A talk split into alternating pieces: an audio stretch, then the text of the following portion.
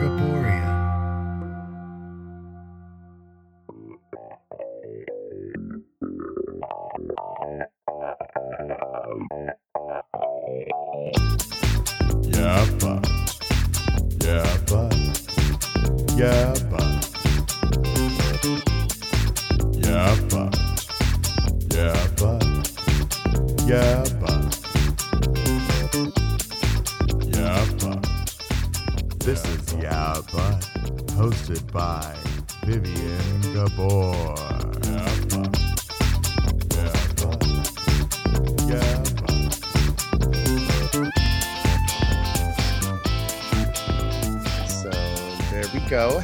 Everyone, welcome to Yeah But the podcast. My name's Vivien Gabor, and I have the immense pleasure and the great honor of getting to sit down with legend, with icon Peaches Christ. Hello. Hi, thanks for having me. Thank you for being here. I'm so I'm so very excited. Uh, um, how is your how is your October going? How's your Halloween season? Well, uh, like everyone, it's it's an unprecedented year, and so you know, going into October has been, I have to say, a little bit of a bummer because you know everything I love to do, like perform, and you know, I have a, a haunted attraction in San Francisco that I do, and it's just all you know been tossed out the window, like my entire you know year. Yeah. So, so if we take that into consideration, it's actually kind of coming together to be pretty fun because, uh, you know, accepting that we can't have life as normal, uh, I've been able to create something called screaming telegrams. So I'm actually, you know, you can order a, uh scary clown that I will send to deliver uh, a telegram to, you know, a friend or a loved one. So Oh uh, yeah, so we announced that Monday, and already we've had so many orders, and it's been really great because I'm going to be able to, uh, you know, employ some of the uh, performers who haven't been able to work. You know, Yeah. uh, so yes, we're doing that. Um, and you can, if your listeners want to um, order their friend in San Francisco, a scary clown, uh, you can go to terrorvault.com. Um, and it's all there. So that feels good because it feels like I'm doing something. And then Mhm. You know, Jinkx, uh, Monsoon, BenDeLaCreme, and I are going to be presenting my Hocus Pocus parody, a screening of it, but we'll be appearing live on the internet and taking Q and A and telling behind the scenes stories. Um, so you know, even though we can't perform Hocus Pocus this year, at least you know we're able to screen our our parody show Hokum Pokum. So that's that's basically what I have planned. yeah. I mean, those are some great things. Um, speaking of Jinkx and Ben, you've also been working on um WQUR uh Queer Quarantine Radio, and I have been loving that so much. Oh, thank you. Yeah, that was so fun. And honestly, we thought the goal was to do three episodes, and we did two. And I believe we'll do a third eventually. But we did not, like everyone else, anticipate that our entire year would be shot. Yeah. So, you know, as it got, as we were doing Queer Quarantine Radio, all of us were starting to realize, holy shit, we nothing's gonna like everything we have scheduled for this year is is canceled. So Ben, uh, to her credit, um, actually had to kind of step away from WQUR with Jinkx, but really, uh, Dela was the first to have to step away because with Richard, I'm sorry, Major and I's uh, encouragement, those two secretly went off and made a movie version of their holiday show. So we Mhm. weren't able to tell people why WQUR, you know, was taking a break because, you know, they didn't want to jinx it, unintended, and they didn't want to, um, you know, making a movie is really hard, and you know. Yeah. They had to come up with the financing and get a COVID safe shoot pulled together with dancers and sets. And so they have worked their asses off and uh, and they announced it last week, which was such a relief because we could finally say, "Hey, this is why WQUR is on pause." You know, there's a movie in the works, and I- I think everyone now understands better, like why we just disappeared. Yeah, absolutely. Um, but your projects are always so much fun. I mean, recently you've been you did uh Witches of East Bay. Um And Yeah. I became aware of you because I started drag in Seattle and you used to bring your shows up to Seattle all the time. Yeah. Um, and I had so many friends involved and got to see so many of them. And um, how did you get started making all of those parody shows and what was kind of the driving force behind that? Well, it was really just a total um, love of movies and drag and kind of fusing. You know, I was lucky. I was sort of raised by parents, especially my mother, who was kind of like, you know, I don't care what you do for a living. Uh, I don't care how you guys make money, but just, you know, do something you like. Don't regret it, you know? And so when I was a kid, it was always like, I'm going to be a performer. I'm going to make movies. I'm going to make plays. I'm, those were all the things that I loved, you know, Mhm. movies and theater and uh, performing.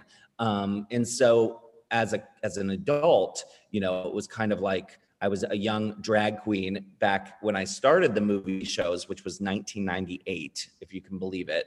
And um, I was sort of just thinking, you know, I want to create drag shows around movies I love. And that's really where it started. And it was very small when we began. It was me hosting a movie screening in a movie theater at midnight. The show was called Midnight Mass, and me and, my- and some of my friends would get you know dressed up in drag, and we would do a pre-show that you know was a, a celebration of the movie. Sometimes it was not a parody play, or a, even in the early days they weren't plays; they were just sketches. You know, one or two scenes um, or a number. Um, but it could also take the form of a contest or, you know, um, we did, you know, drag queen roller derby. I mean, we broke a lot of laws back then.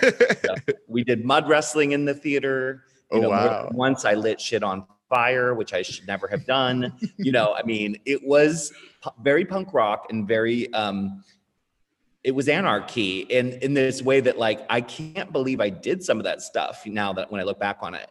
But of course, as you become more successful and you have more eyes on you, you know, you have to do things more properly. And um, you know, so so the shows sort of morphed into more proper presentations of, you know, of what you would consider to be like a play. You know, I don't even think we were calling them parodies. We didn't even know what they were, you know. And then, Yeah. you know, over over time it's like, oh, that's what this is. And and it just grew it just grew into this thing that's like one sort of component of stuff that i do um, but i think because i started working with the rupaul's drag race girls you know you know we were doing this stuff before drag race Mhm. um, but once drag race came along um, and i started to work with the drag race girls and of course with the internet um, being what it is uh, i think most of the world knows me you know if they're a drag fan especially through drag race as the drag queen who does these parody shows for movies but Yeah. in my world you know it's it's just one one thing that i do you know Mhm. And you don't just do parody shows. I mean, I I, I actually did a little bit of research uh, Uh-huh. for once in my life, um, and discovered that you've made a movie called All About Evil, yes which I have not had the pleasure of seeing. I saw the trailer and it looks amazing. Oh, thank you. Um, could you tell me a little bit about that? About like making it Yeah. and how that came together? Yeah, I mean, in many ways, the drag parody theater events started off as movies because I was making these short films um, starring my drag queen friends, and we were making parodies of things like, you know, Halloween and Mommy Dearest and Nightmare on Elm Street, and I did this trilogy um, of of horror movies, and uh, it ended up being way more successful than I ever expected. Like film festivals started programming it. And when I say that this shit is cheap and stupid, it is like so cheap and so stupid, you know? Um, and I never thought it would be taken seriously, and nor do I think it should be. It was just, you know, I was making movies for the midnight mass audience, you know? Mhm. So the fact that they got out into the world was so strange to me. And I really believed that I, I wanted to make something that wasn't Peaches centric, that didn't, you know, revolve around um, drag. And so I made this short film called Grindhouse because it was before the uh, the feature film came out with the same name. And Grindhouse was this idea of this woman who was was uh, making these movies in San Francisco where she was actually killing people, but the public didn't know that she was actually killing people. They they just liked her her little weird cheap movies. Mhm. Um, and uh, Grindhouse ended up being uh, very successful as a little short, you know, that we shot over the weekend. So I decided, you know, and this was in conjunction with Mark Cuban, the billionaire, who, you know, at the time owned the Dallas Mavericks. He, I think he still does. Um, but that was what he was best known for was being the sports guy, you know, very straight. You know, he, he's the, you know, he's on Shark Tank now, but back then he was like a famous billionaire. Yeah. He became a fan of Peaches and uh, ended up executive producing a TV version of Midnight Mass, which was on national TV back in 2000, I think seven, 2007 Oh, or so. Yeah. And so when I realized that I had a billionaire's attention, I was like, I'm going to write a feature film and it's a feature film version of, you know, Grindhouse. And I'm going to write it, you know, with money in, involved. So it has elaborate gore effects and gags and, you know, Mhm. all that stuff. And so I sent it to Mark Cuban and um, sadly, Mark did not finance it. but I'll say this: it's and Mark is wonderful. I mean, he's a businessman, but he is so great, and he he took a chance on me. And to this day, you know, if I were to send him an email, he would re- respond. He is yeah. just a doll. But he said, you know, if you had asked me a few years ago, I probably would have financed it. But I just financed three horror movies. None of them made any money. And, you know, he did, had done um, Black Christmas, the remake. He had done Turistas, and he had done something else. But anyway, he was, he's a businessman and he Yeah. started, yeah, he acquired movies like Let the Right One In and was saying, oh, you know, when you buy a movie that's already done, especially from another country, and you know it's good, it's a much safer investment. Absolutely. So Go out. Yeah. He, he- his advice was go out, find the money from someone else, make your movie, and then call me. And that's in basically what we did. So, um, and then Mark distributed it through Landmark Theaters, and it played, you know, across the country. It actually played in Seattle at the Egyptian. Uh, Good old and- Egyptian. yeah, and it was really, really wonderful. And Seattle's sort of my sister city to San Mhm. Francisco. Um, but yeah, All About Evil was like for me um, a real dream, you know, of, of- Mhm. of mine as a kid, and getting to make a movie like that. There were so many dreams involved with it too, because Mink Stole the John Waters superstar, was in it, and Elvira, Cassandra Peterson was in it, not as Elvira, but you know, out of drag. And um, and my first choice for the film, uh, I never thought I would get. You know, they they they they said, oh, you know, we should cast. We actually cast someone else who ended up dropping out for the female lead, Hmm. and um, I was devastated. It was just a few weeks before we were going to shoot. I mean, that's like terrifying, right? Yeah.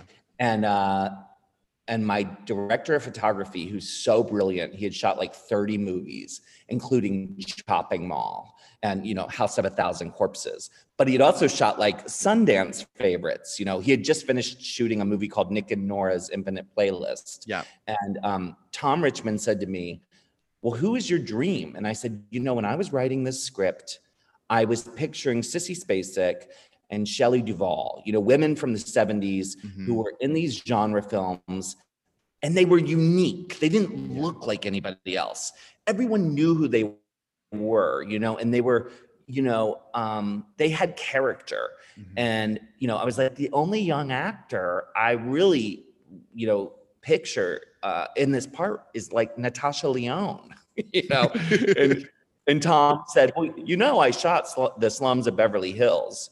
And I'm like, oh, that's right. And he picks up the phone and he calls Natasha Lyonne and he's like, I'm sitting here with this this director and he has this incredible script and you should talk to him. And he puts me on the phone with Natasha. And, you know, and our conversation again was like a dream. You know, it's that iconic Natasha Lyonne voice. And she and I tell her about the movie and I say, you know, I based it on this exploitation filmmaker, this woman, Mhm. um, the only woman who made exploitation films in the 60s and 70s. And Natasha interrupts me and she goes, Doris Wishman? And I'm like, how the fuck do you know who Doris Wishman is? You know? And she's like, I love Doris Wishman. And from that moment on, it was like, oh my God, not only did she agree to do the movie, but we um, you know, it was it was like a dream project working mm-hmm. with her at Thomas Dekker. And anyway, I could go on and on as I do yeah no i please go on and on. I i do find that that the projects that tend to be the most blessed are the ones that just start as passion projects and things that you just you're doing because you love to do it. And then because you love to do it people who love to do what they do will get on board and and yeah. it will always become this kind of maelstrom of passion that creates these amazing things I agree, and I think you know when if when you finally get to see All About Evil, it's it's we're, we're negotiating with one of the big streaming services right now, so I, amazing. I but before we do that, I kind of want to do a live anniversary screening of it before the end of this year with hopefully you know natasha and thomas and people involved um, because i think it's just so sad that we can't gather in cinemas right now and we can't yeah. gather in drag shows but I have to say, the live component to screening these things, like if I were to just put The Witches of East Bay on YouTube, it's not the same as getting together with Coco and Chad and showing it to an audience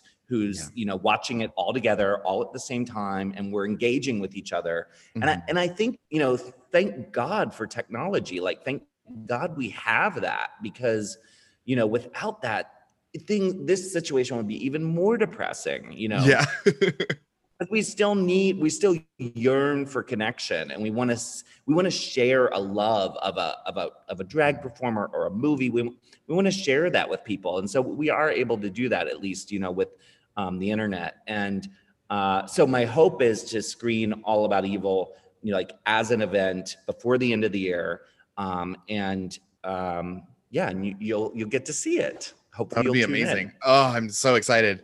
Um something that that I've been wondering a lot and that I've been having conversations with a few people about um is drag is a very different thing now than it has been in the past because it's it's much more in the I always try to steer clear of the word mainstream because people always get mad at me if I say mainstream or whatever but it's it's much more in the public eye now than it used to be.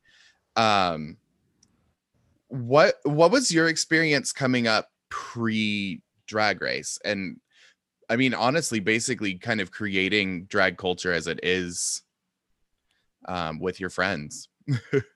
Um well you know it was not popular um, at, in the mid 90s um, and so i in some ways am really grateful for that because there was this sort of um, like truly punk rock edgy you know side to it. And i think because as young people we now i love all forms of drag i really do. I mean i you know i still love going to like old school drag shows and there's nothing better than see seeing a queen do judy garland you know? So so i never want to sound like i don't appreciate uh, other forms of drag. It's just that when I was young and interested in drag and horror movies, which you know I still am, um, you know, we were kind of creating a new kind of show, a new kind of experience, you know, and and some of the more traditional fans of drag and the and more traditional drag performers did not like us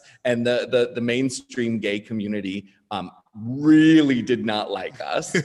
and, um, you know, I think we really loved that. You yeah. know, there was this sort of, you know, this sort of sense of um, it, it being punk in a way. And, mm-hmm. you know, I'm going to say the word uh, tranny shack and, and with the caveat that, mm-hmm. you know, at that time, um, that word, which is now a pejorative for sure, um, in this community, I can only speak for the Bay Area, um, but it was very true that at that time it was very much a term of endearment for mm-hmm. um, a um, what's the word? Well, a niche group of people who were like on the inside of something. Yeah. And like the outside folks didn't even know that word, you know.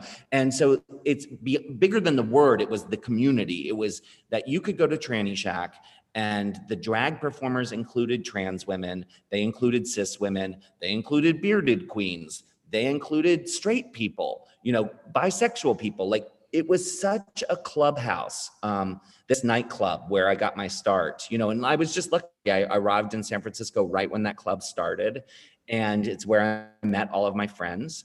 Um, but in the audience, you know, you had straight men coming with their wives and the men were dressed in women's clothes you know so when i say it was like that. an umbrella term for a, a vast because we were all hated for the same reason Mhm. so it didn't matter to me that joe had a wife and he had a beard and was dressed in a in a mini skirt and a blouse like i thought it was so great because Yeah. it was transgressive and you know it was it was a special time and um and there were no rules and things could be very offensive and you know um they weren't often always celebrated. So the best most creative people you know um, succeeded and the audience was discerning. And if you if you were rude in a way that they didn't like they'd let you know. You know it wasn't just you couldn't just come out and take a shit on the stage you know.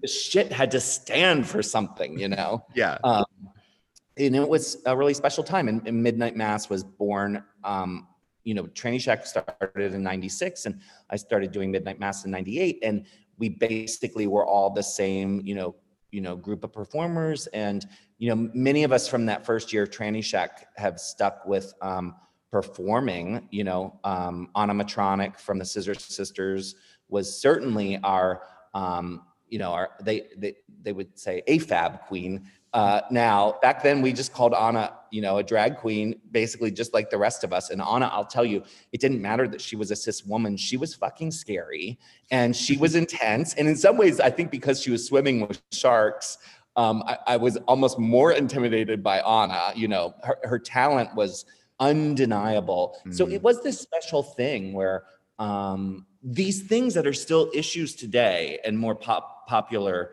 drag communities, especially on television, like cis women being included or trans women, like that's just never been anything that's been part of my you know i was lucky i was lucky. I mean i come come i moved to a city where the Cockettes in 1969 were were doing this stuff. It wasn't Yeah. like tranny started it. We were just part of a legacy of drag culture Mhm. so yeah, it was different, and it was, um, you know, I fought calling drag mainstream as well um, until now. Now I'm like, so I'm kind of so sick of it. yeah. Is that horrible to say? no, not at all. I mean, I love it. It's a love hate kind of thing. Like I love drag. I'll always love drag. You know, I was introduced to drag through the the movies of John Waters and the Rocky Horror Picture Show. Like it's just meant so much to me. But I do feel kind of like drag has become the pumpkin latte of basic, you know, whatever, like coolness. And mm-hmm. you know, I just roll my eyes at so much of it now. And and I know that's terrible to say. And I know I sound like a bitter old queen, but maybe I am. I mean, if you are, then I just got there real early too. I, Yeah, I yeah. definitely feel that drag fatigue that it just it feels like there's so much of it and it just it keeps coming and keeps coming and the more of it that's out there the more watered down it gets and Yeah. um I mean I I have to give it some credit because I did I started drag because I saw the Sissy That Walk music video so like I have to give it some There kind of go. credit Yeah. but at the same time there's you you definitely you can tell people's intentions and reasons for it much more clearly now Right. Exactly. And I and I, and I, I actually think that the positive stuff through its popularity certainly outweighs Mhm. my, you know, remnant. It's the same thing with gay marriage. It's like, uh, and just queer, you know, it's that thing between being gay and queer, right? It's like, Mhm. I am really for equality and equity and, and believe that gay people should have the right to be married. I mean, I'm in a Mhm. binational relationship. So, you know, it, it affected me that my partner and I at one time could not get married. You know, that really did fuck up our lives, you know. Um, so I'm not one of those radical queers who doesn't think, you know, we should have um, equal rights. I do. However, um, there was a time in the past when things were harder and suckier, but also cooler and more punk rock and more fun and more uh, like kind of more exciting and subversive. So it is this sort of thing where I, I like to give that caveat. Like I'm really not a bitter old, you know, bitch. I I'm more like you know there was this time when being queer was exciting, you know. Mhm. And it's not, it's not, you know, it's for for for the better. It's it's very accepted now. Although, I mean, we I say that, and we're living in a in a world that's on fire, literally. Right? Yeah. So, you know, it's like, well, what am I talking about? Like, you know, we're literally fighting for women to have the right to choose, and Mhm. you know, for women to have, you know, equality. And so, you know, at the same time, it's kind of like, you know, our our Supreme Court could actually take all this shit away from us at any moment. I mean, that's really what we're facing. And, you know, I, I certainly, you know, kind of feel like right now more than ever, it's sort of like, God, if all of us got together, and but I I guess by all of us, I mean everyone that's not rich, you know yeah. black, white, you know, gay, straight, bi, trans, cis, whatever. If we all got together, you know, we could fucking rule, but Mhm. we won't. And they want to keep us apart. So, you know, racism and homophobia help support capitalism. it sure does. Yeah. And oh god, that's that's a big old topic right there. yeah. Um yeah, I I mean, I watched the show um Mrs. America that came out. I think it was on HBO. Um and it shocked me that I didn't even realize that the Equal Rights Amendment never passed. Yeah. Like Isn't we're still wild? in a world where people aren't actually equal and it's Yeah. mind-boggling. It's mind-boggling. I think it's Yeah, because I grew up yeah. Oh, go for it. No, no, no, go ahead. I, I I thought was- that was a really great show. So I'm Oh, glad that you're such a plugging great it. show. Oh, Right- right such now a great we're- show. we're all consuming so much content so it's like you know let people know about you know those things and i i watched it on hulu so uh i don't know if it if if um anyone's listening and they want to watch i think it was fx not hbo You're right. um, you're right. You're right. yeah um but yeah it's it's really well done Uh, and Cate Blanchett, always amazing. amazing even when she's playing someone complicated that you kind of hate you know it's still delicious to watch her Yeah. And um, who else was great was um, Tracey Ullman as Andrea Dworkin. yeah. Oh my God, she was so great. Yeah, the, actually, they're all amazing. Um, the woman from Orange is the New Black that played Shirley Jackson. Uh, Uzo Aduba. Yes, so Yes. good. Oh my God. Oh, Yeah, so it's a great Incredible. show. Everyone should check it out. yeah, absolutely. I think I part of my problem is I grew up in Seattle, and so I kind of grew up in that the West Coast liberal bubble of you don't look too closely into those things because you just kind of assume that Right. they exist because you live in a city that those things exist in. Yeah, yeah. Um, Although I have to say, watching Seattle and Portland, you know, um, at the last few months, it's it's been really clear, especially Portland, but Seattle too. Like Mm. you're not really the bubble isn't that big. Like no, there were forces like just outside that bubble who want to really hurt you, you know. And I mean, same thing in California. I think California gets this sort of you know this this idea that the idea of California is basically based on Los Angeles and San Francisco, but the reality of it is it's just a really small part of this giant state, you know. And as soon as we leave, I mean, even 10 miles out of town, you know, and especially LA, I mean, Orange County is like terrifying, you know. Yep. That's like Oh. Karen Central. Oh yeah. All you have to do if you're in Seattle is drive 45 minutes east and you're into Eastern Washington and all of a sudden it's it's red Yeah. signs everywhere. You've lost the blue. Everything is just it's, It's a very wild. different story. Yeah. Um but I mean San Francisco and Seattle have such a storied past um with each other. San Francisco has always been kind of that that bastion of hope and and beacon of queer light.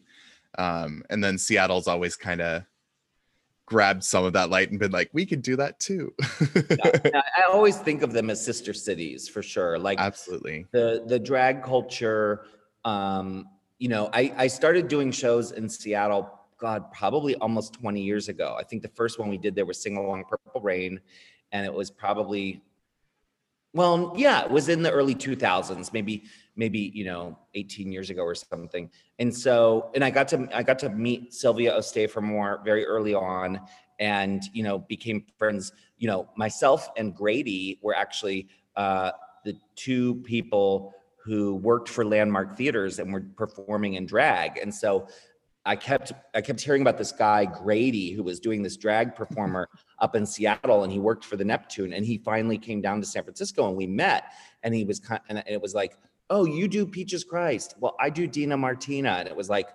oh, well, you know, and it was kind of like, oh, good thing we both have jobs because th- neither of us are going anywhere, you know, because our, our, our drag characters were so bizarre, you know, and so Yeah. out there. Um, and now, you know, I look at the, the the city, and I don't know if you know Ursula Android and Jackie Hell and you Oh, know yeah. all those queens, but you know, it, there was like such tremendous overlap between this Mhm. sort of style of of San Francisco drag and Seattle drag. it's always been what I love about both of them is they they have such a strong undercurrent of experimentalism and being willing to kind of go out on a limb because it might work. It might not, but it might work. And if you try it and it fails, people will be just as excited as if you tried it and it succeeded. You actually get more credit for trying something than playing it safe, even if it's a Mhm. failure. You know, I think you're right. what went into the the creation of Peaches for you? Well, I mean, I think because I never thought of it as a career, and I never, you know, I, I really thought I was going to like break away from my full time job, which was running art house movie theaters, you know, Mhm. working it for landmark theaters. I really thought that I would, you know, um, start to work more in the film business and make money working in the film business. But my problem was I always wanted to be a writer and director. Like I didn't want to go work for someone, you know. Yeah. And so doing Peaches was this great way for me to basically affordably control the entire thing. So, Mhm. you know, I could come up with a number and I only had to spend the money it would take to entertain people for five minutes, you know, or Mhm. whatever. And so Peaches was this sort of hobby that was satisfying this sort of um, creative need I had because I didn't have the money to make my own movies at that time. And I mean, the movies we made, like I said, I mean, they cost like fifty dollars, but um, even though that, you know, at that time was, you know, uh, expensive for me. Um, so Peaches ended up being this hobby, which was also expensive. I think, I think in the early years, I probably spent way more money being a drag performer than I made, you know. Mhm. Uh, but so it was a hobby, it was a passion project where I could really um, creatively uh, tell a story. And that's kind of how I've always looked at Peaches. And the stories I'm interested in are macabre and weird and have a dark sense of humor. And, you know, I love making people um, laugh, you know, and, and be grossed out. And I love to scare people. And, you know, um, so I'm, I'm kind of a carny, you know, and I think of Peaches in a way as, you know, a ver- uh, just another uh, component to my my adult life as a carny, you know. I love that. The idea of kind of being the the um well shoot, what do they call them? The caller, the person that stands outside of the circus that's like, you better get in here because this is gonna be great. Yeah, yeah, yeah. The ringleader, the ringleader. the ringmaster. Yes. Yes, absolutely. um I was wondering, could you maybe talk a little bit about what I've I feel like when we talk about queer history and specifically like the 90s and the AIDS epidemic and things like that, we talk a lot about New York and we talk a lot about the East Coast um, simply because a lot of that is, I mean, we have rent, we have a lot of media that's focused in New York during that time period. Um, Mhm. But I don't, I don't know much specifically about San Francisco in that time period. I mean, not to not to brag, but I was born in 1990. Uh, so I obviously was not very aware of things during that decade. Right. But Yeah, I mean, I actually one of the projects I'm working on, which you know, who knows uh, if it will see the light of day, but I am working on a project where all those questions will be answered. Um, I really think the uh, the history of drag in San Francisco and the sort of when you trace things back to you know the Cockettes and even before the Cockettes, these these queens that were performing at this place called Finocchio's, which had been open since the 30s. Um, you realize that like everything that we think about, you know, in some way, shape, or form, um, was you know coming out of San Francisco. Um, when you think about drag and even queer activism in a parallel universe, it was also happening in New York, you know. Mhm. So so it's this thing where New York, you know, with the Warhol superstars and um, and Stonewall, you know, it's always been on the map. But you know, there was a riot in San Francisco that happened a year before Stonewall did, where where drag queens revolted at the Compton cafeteria, and these drag Yeah. performers and trans women fought cops and kind of ignited a movement here in San Francisco. Um, and so I do want to tell that story. I think it's such a big story, and I, I, I actually feel like it should, you know, um, be done, you know, in a series. So that's why I'm working on this drag docu series about, you know, the history of drag in San Francisco. Um, so if you're out there and you're an investor or producer, hit me up. I have a lookbook I can send you. Um, yeah, so we're we're I have uh, my, my um, business partner Michael Varrati, someone I work with a lot. We've put together this whole pitch. Um, anyway, uh, the '90s in particular, there was a club culture that was very similar to what was happening in New York with club kids. I am kind of and uh, and where when Tranny Shack kind of was came along uh, was around the time that the AIDS cocktail was working. And, you know, people were, when I moved here, you know, the obituaries in the Bay Area Reporter were pages and pages. And I remember in the first year or two I lived here, and the Bay Area Reporter's headline was no obituaries because it was the first time in a decade where they didn't have, you know, um, someone, you know, who had died because of complications with AIDS. Wow. Uh, so we were, it was sort of a turning point. So the 90s are kind of split. Mhm. they- They're sort of the, the, the, the uh, pre-cocktail part, the first five, six years, and then the post-cocktail part. And I think that post-cocktail era, uh, which was, you know, 96, 97, 98, there was this renewed sense of um, hope, you know, and, and people were, you know, I think, um, you know, and we were entering the year 2000. I mean, it's funny to think about now, but you know, there was like all this both anxiety and excitement, you know, about entering the new century.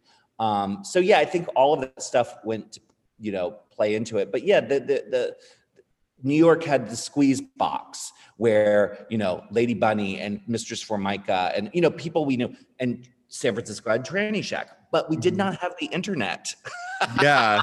so you know the way we knew about each other was through like you know phone calls and you know um, documentary films and you know uh, you know flying to each other's cities you know um, so I, I remember flying to new york in 2001 for uh, wigstock and you know being there with Heklina and how exciting it was to get you know backstage and anima- it was me and animatronic Vincentos Heklina and you know meeting um, you know Deborah Harry and all these people. And Lady Bunny was someone I you know I idolized. It was before I was like friends with her you know I was just so excited that she had invited us to be there. And there was this sort of sisterly enthusiasm for each other's cities and in support you know really Mhm. true support.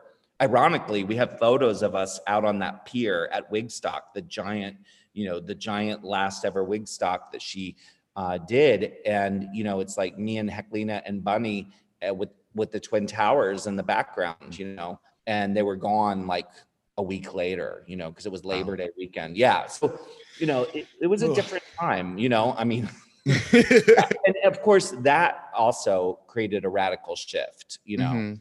there's you know the pre 9-11 and post 9-11 era of performing. Oh yeah, and I I mean I was just coming into consciousness and being able to like actually understand what was going on in the world at that point and Yeah. going from Y2K bugs to then all of a sudden we were excited because it was a new millennium and then all of a sudden oh wait we have to wait in line for security for an airplane. yeah. yeah, yeah, yeah.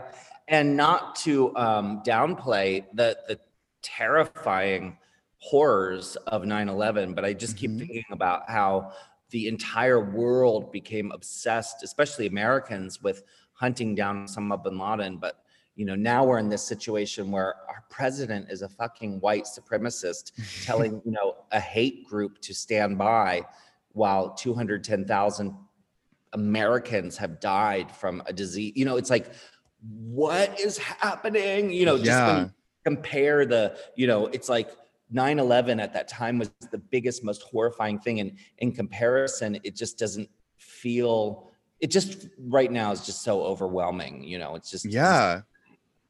I mean, I remember watching, like, I remember the terror that I had during 9 11 because I was, I had just turned uh, 11 years old.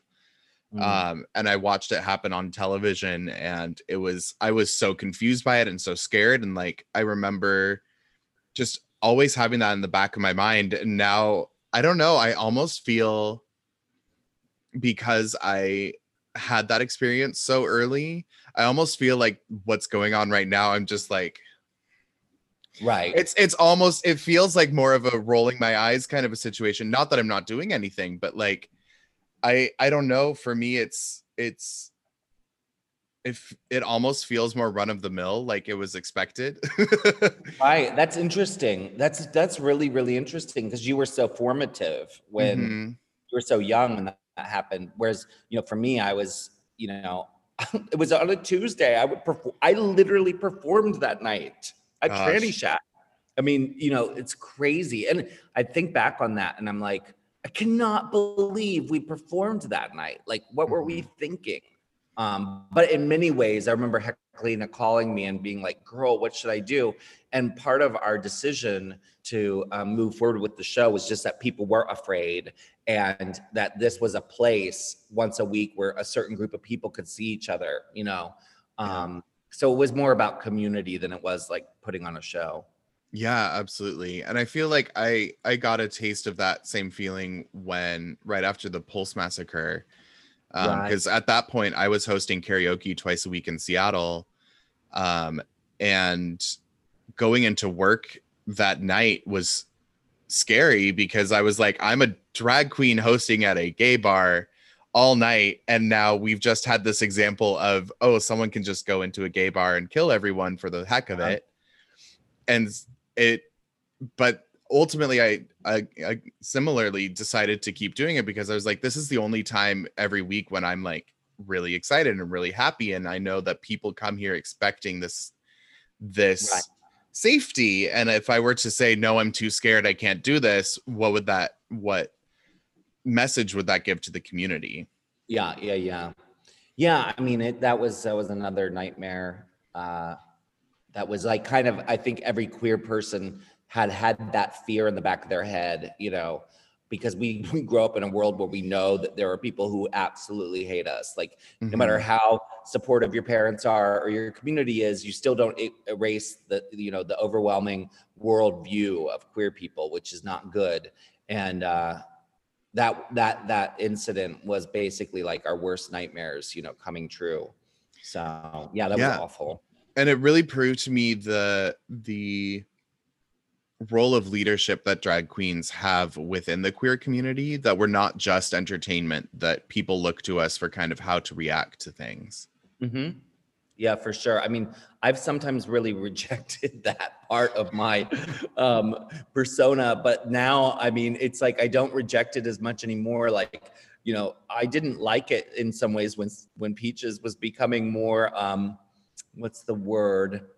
Not safe, but like part of the fabric of San Francisco. Like, you know, I remember I remember the DeYoung Museum, which is a really prestigious museum in San Francisco, when it was my 10 year anniversary, and they were doing a sort of a party and a retrospective and it was very surreal and part of me was so excited and another part of me was like what you know i'm not supposed to be you know and now i you know i perform every year at the big the symphony hall or whatever and it's like wait a second i'm I'm supposed to be the punk rock girl that you don't like but that's changed you know if you perform long enough in a place you know that place is going to hopefully embrace you and so now um, you know, I do more as a as a I guess a community leader, which is so weird, you know, because I'm a Satanist. as we all should be Yeah, exactly. i love that recently people have started claiming like i'm a communist i'm a socialist i'm a i'm a satanist i'm all i'm it's i don't it's exciting for me to see people being able to claim their otherness and to be able to claim their compassion because i feel like ultimately that's what all of those labels lead to is people are just saying i'm a compassionate person and i'm able to claim that within this world that is not a compassionate world Right, right. Yeah. um i've started asking all of my guests this and i'm really excited to hear your answer. Um just what advice would you give to um both to just queer people in general right now um but also um people starting in drag people getting into the gig as it were? Hmm Um, I think my strongest advice would be that in many ways you you that you, you have it better uh, because of the popularity of drag. There are many ways that, but I would I would argue that you're actually you actually don't. and so you know because it's so popular and because there's this one channel you know that people see as, as a sort of a formula for having a bigger drag career which is to get on you know one of the reality tv shows um, and don't get me wrong i love dragula. You know i've been wildly entertained by drag race. You know i'm i'm i'm not disparaging those things but that's a very small window of opportunity for a large group of people now. You know we're talking you know at best you know uh, what 30 people a year or something. Um, so my my advice would be to not focus on that and not have that expectation but to do again what makes you happy to follow your passions to follow your originality to you know really not look to the other girls to tell you how to do it or you know to to sort of make your um your your path. Uh to do it on your own and, and and really try to reject things like YouTube makeup tutorials and you know um, looking for the next you know trend in drag. You create the trend, you know, like you come up with your own weird you know fucked up thing and you know seek out the queens um, pre drag race, you know, and I mean queens that aren't even alive. You know, go back and like you know do the research and and watch John Waters movies and you know figure out you know make sure you know who Dina Martina is and Christeene. And, you know, that's my advice now is like, just know that there's this big world out there of opportunity that's not one of two television shows. yeah and and and and to take your inspirations um, from you know people and things that go beyond that reach. Yeah. I think there are a lot of performers that people have just never heard of. Um, and the, it doesn't even cross people's minds that drag as we know it has been around since the, the 30s, 20s, the 1900s. Like it's, Yeah. It's been around a lot longer than just 50 years. if you look at the queens that are really successful on those TV shows, you'll see that the the most successful queens followed the beat of their own drum, right? So, you know, if you look at uh, Bianca, um, you know, this is a queen who said, "I don't do this, I don't do that, I do comedy and I make costumes." You know, it's like that's what I'm good at. That's what I like. I'm gonna I'm go- going to insult you, and I don't give a shit if you're offended. You know, and you know that really obviously has worked for her. You know, Mhm. Trixie Mattel is a country music musician. Like that is t- like if someone said, "I'm going to do country music and outrageous clown makeup drag," I would have said, "Like, okay, good luck." But you know what? That's what fucking works because it's Yeah. original. It's it's her. It's her passion. It's it's completely coming from a place of authenticity. I mean, I hate that buzzword. Everyone wants to use that buzzword now, but it's so true, you know. So just follow your, you know, follow what makes you happy and what you're interested in. Absolutely. I would agree. And I absolutely needed to hear that as well. Good. um, do you have anything that you'd like to plug and tell people about uh, that and upcoming? Well, you know, right away I plugged things right when you started talking to me. As a true professional should.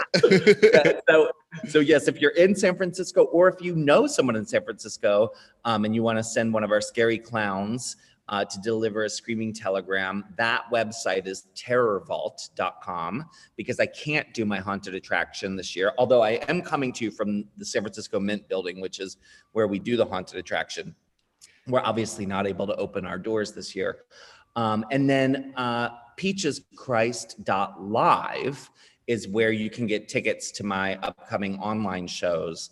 Um, and the next one is Hokum Pokum with Jinkx Monsoon and BenDeLaCreme. And they'll be with me presenting it in person. Fantastic. And then where can people find you online uh, outside of that? So I am on Instagram and Facebook and Twitter.